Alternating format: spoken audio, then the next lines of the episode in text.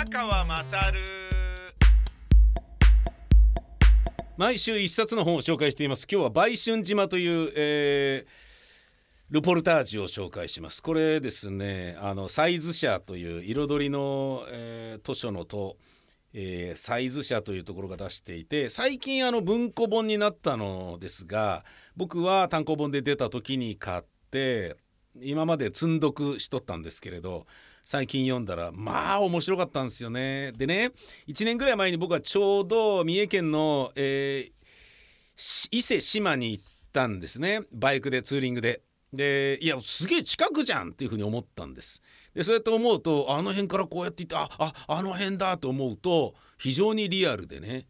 で売春島って過去にこういうのがありましたよっていう昔の話じゃないんでねついこの間まであった話伊勢志摩サミットによってこの売春島は売春島じゃなくなっちゃったぐらい最近の話なんですよ。すごい面白かったですよ。売春島三重県志摩市東部の入り組んだ湾に浮かんでいる人口わずか200人ほどの離島周囲約7キロの小さな島綿鹿の島というのがあってこれはあの渡辺の綿に鹿のの鹿は鹿のはのじ、えー野原ののの綿鹿の島。これを通称売春島と呼んでいた。島の中のあちこちにパブやスナックを隠れ蓑とした置屋と呼ばれる売春斡旋所が立ち並んでいて島民すべての生活が売春で成り立っていた時期があるとされる現代日本の桃源郷。これをえー、とねなんだこれこれ調べたルポライターがいるんですよ。高木瑞穂さんということが方が書いた本なんですけどね。面白かったな。これ本当に現代なのかっていう。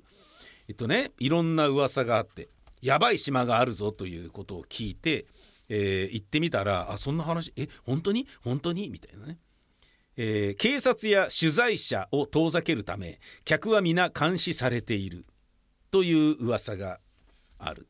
やばさが非常に半端じゃない。噂その2写真を撮ることは許されない。という噂がある。噂その3島から泳いで逃げた売春婦がいる。噂その4内定調査に訪れた警察官が懐柔されて沖屋のマスターになった。これね読んだらどうやら本当らしいんですよ。すごいんだよ。すごいんだよね。噂その後売春の実態を調べていた女性ライターが失踪した。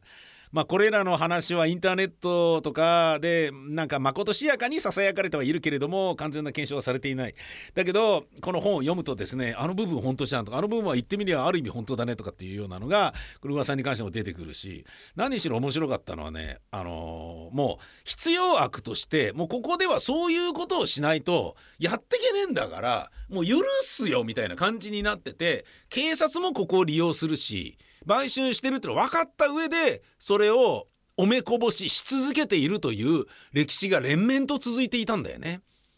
であそこで働こうっつって来る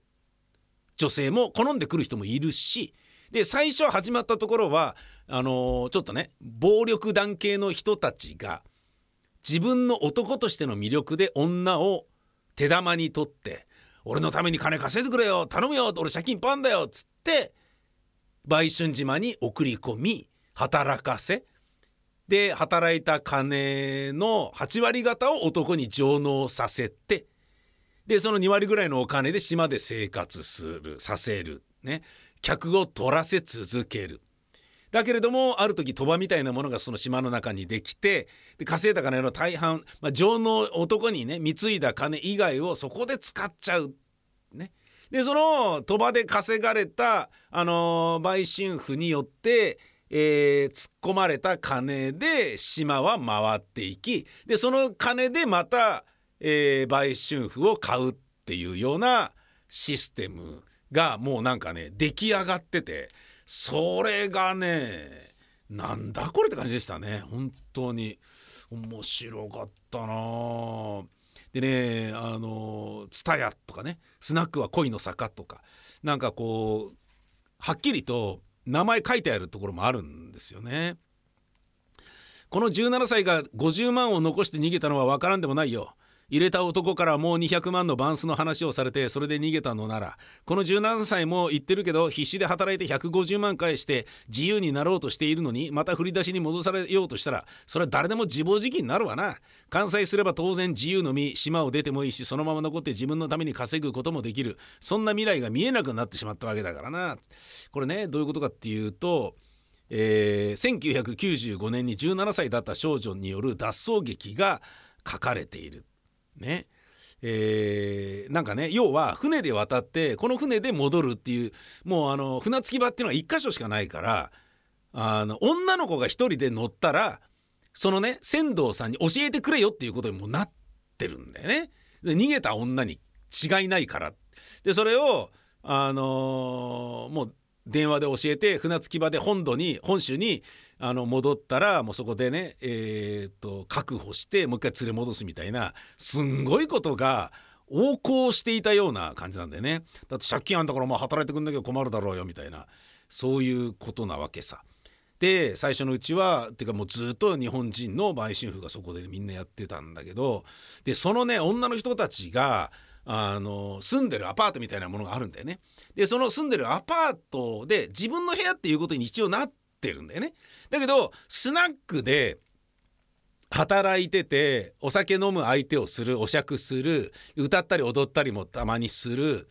でそのスナックで働いてる女の人みんなを売春婦として選んで持ち帰ることができるで持ち帰るっつっても形としては自由恋愛なのでそのスナックの2階にえー、4畳半とか3畳とかの部屋がいっぱいあってそこに女の子たちは住んでいるのでその女の子たちの部屋に行って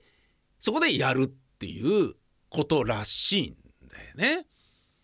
でそれをねみんながそれをやりに行く感じで「行くかの島に」みたいなものがあってでまあ要は伊勢海老とか美味しいものがあるはあるんだけどちょっと離れてるっていうだけでそれをあの港から持ってくるには島に運ばなきゃいけないでしょ？っていうことはその島ならではの名産っていうのが全くないわけよ。だからもうどうやったら生きていけるんだろうっていうことで言ってこういうものが編み出されたっていうことらしいんだよね。で伊勢志摩サミットをの頃にあのハートの形がしているハートの形をね島の形がハートの形に見えなくもないということであのハートアイランドみたいな感じでねあの海水浴家族連れのお客さんをね呼び込もうじゃないかみたいないわゆるクリーンプロジェクトができたんだけどあの何言っちゃってんのみたいなあの 部分と同時にとはいえ売春はもうやってられないよなみたいな感じになってったりとかあとまあ世の中の不景気であったりとかあとそのねサミットの影響によってえー、ふざけんなみたいな感じでね、あのー、なってしまった、まあ一つのきっかけのようにサミットがなってしまった部分があるのかもしれないんだけど、まあ要はこうね、えー、滅びていった歴史っていうのが非常に最近なんだよね。これがね僕面白かったでねその沖合に暮らしてる人たちっていうのはだから島から出られないわけさ女の人たちはね。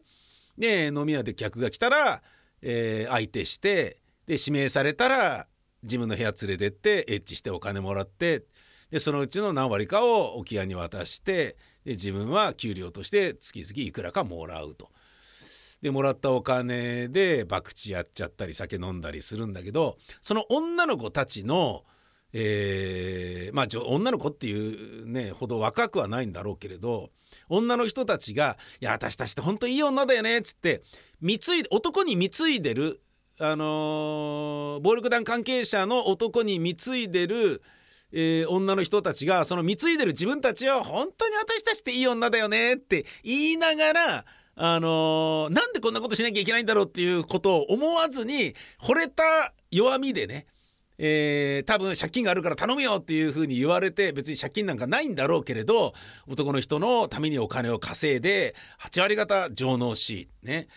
であの私たちって本当いい女だよねっつってね本当にこんなにね従順でいい女はいないよねみたいなことを言い合いながらみんながあの女性同士でお酒を飲んでいるみたいなそのコミュニティが出来上がって、えー、からというものを逃げる人が少なくなってきたっていうようなお話であったりとかね。で結局のところやはりなんだかんだあの海外のアジアの日本以外の国の売春婦がこうね、えー、訪れるようになりえー、そういうところから少しずつ衰退していったみたいな流れとかがいろいろあったりするわけよ。でこれねルポルタージュなので当事者であったりとか沖屋の、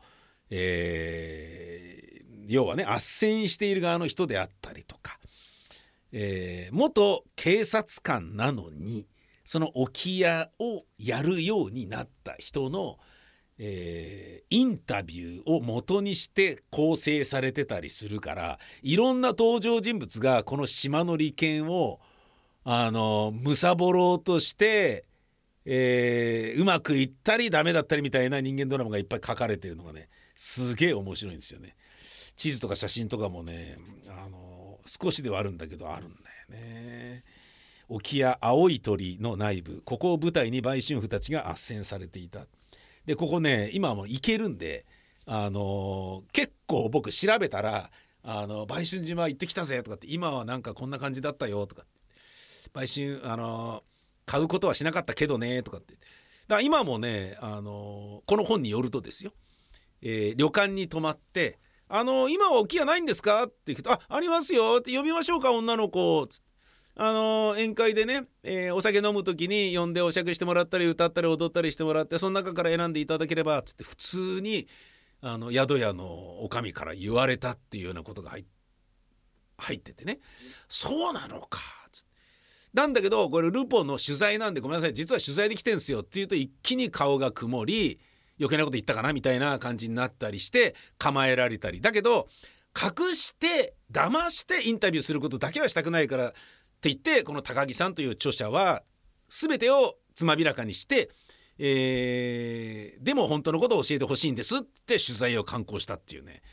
あのそうなんだろうな。別にあの戦場戦争ルポではないから決して命がけではないのかもしれないんだけどやぶねえとこ行くなみたいなところとかうわその人に当たったんだとかえその人見つけることができたんだすげえみたいなものとかを含めてねすごい興味深かったですよ。サイズ社から出てます。えー、売春島最後の桃源郷高木瑞穂著これはいくらぐらいやったっけな。まあ文庫本も出てるんでまあよかったら是非見てみてください面白い。最初にねあの写真がねいっぱい載っててえー、直線距離は約島までの直線距離は 500, 500メートル、うん、だ意外と泳げんじゃないかみたいに思うんだけどでもこっから行くと大抵の岸壁からは上がれないから結局船着き場に行くしかないのであの逃げようがないんだよみたいになんかうまいことできてるみたいでね。街頭での客引き呼び込みなどをしている人には絶対相手にしないようにご注意ください。客引き行為に対して注意を促す看板があったり。渡し船でやってきた人たちの写真が載っててあこの女の人がそうなのかなとかね、えー、2009年は娼婦たちが歩く夜のメインストリートの写真がちょっとねピントをわざとボケさせた状態であって。あなるほど。戦場的なもう明らかにコールがあるっていう感じのミニスカートのお姉さんとかがいたりする。沖合以外にも居酒屋やカラオケスナックなどが2003年はこういっぱいあった。好みのコンパニオンを変える売春島の宴会システム2005年、えー、宴会コンパニオンがちょっと下着で踊ったりとかすると。蔦屋のレズショーの風景元警察官の芥川さんが発案した2005年。2009年沖屋で顔見せする娼婦たちの要はだから陳列棚に自分を並べるってことですよね。島の顔役として君臨した大型ホテル蔦屋えー、もうあの降りるとまずその蔦屋っていうのがバンと目に入るらしくそこを中心としてもういろんなところがやってたらしいんだよね。潜入した娼婦たちが暮らしたアパート。廊下を中心に4畳半ほどの小部屋が並ぶ。生々しいんでね。部屋は共同風呂とトイレが別に、えー、あつらえられた簡素な作りになっている。ゴミや雑貨類が放置されるなど当時の生活感が漂っていた。ほうスナックを装った沖や青い鳥。はあなるほどね。であの裏カジノを営業していた時の備品とか無線機とかがあるんだけど裏カジノを始めたってことになってくるとそこは許せねえよってことで当局からあの一気にあの取り締まりが入ったりとかしてて「えちょっと待って」って売春はいいけどカジノダメなんだみたいなあれ？とかこの違い何なんだろうなみたいな。だあのー、なんだろうな。だそこまでは許すけどみたいな範囲とこれは許さざるを得ないよねみたいなこととかがあの警察側から、えー、なんだろうないろいろとあの、あるみたいなんだよね。でそれにのっとってそこまで調子こいてるとちょっとあの懲らしめるよみたいな風にあの見せしめに逮捕されちゃった人とかもいたりして。いろいろ本当にこれ2000年代の話なのかっていうそういう世界でした、えー、興味のある方は読んでみてください。今日は売春島という本を紹介しました。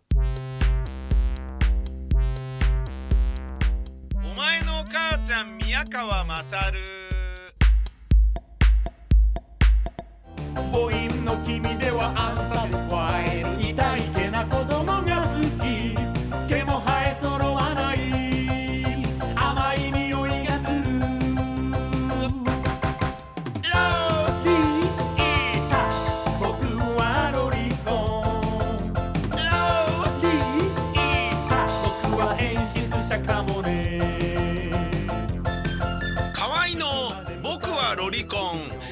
ビタミセにて好評発売中。ビタミセの URL は v-mise.com v-mise.com です。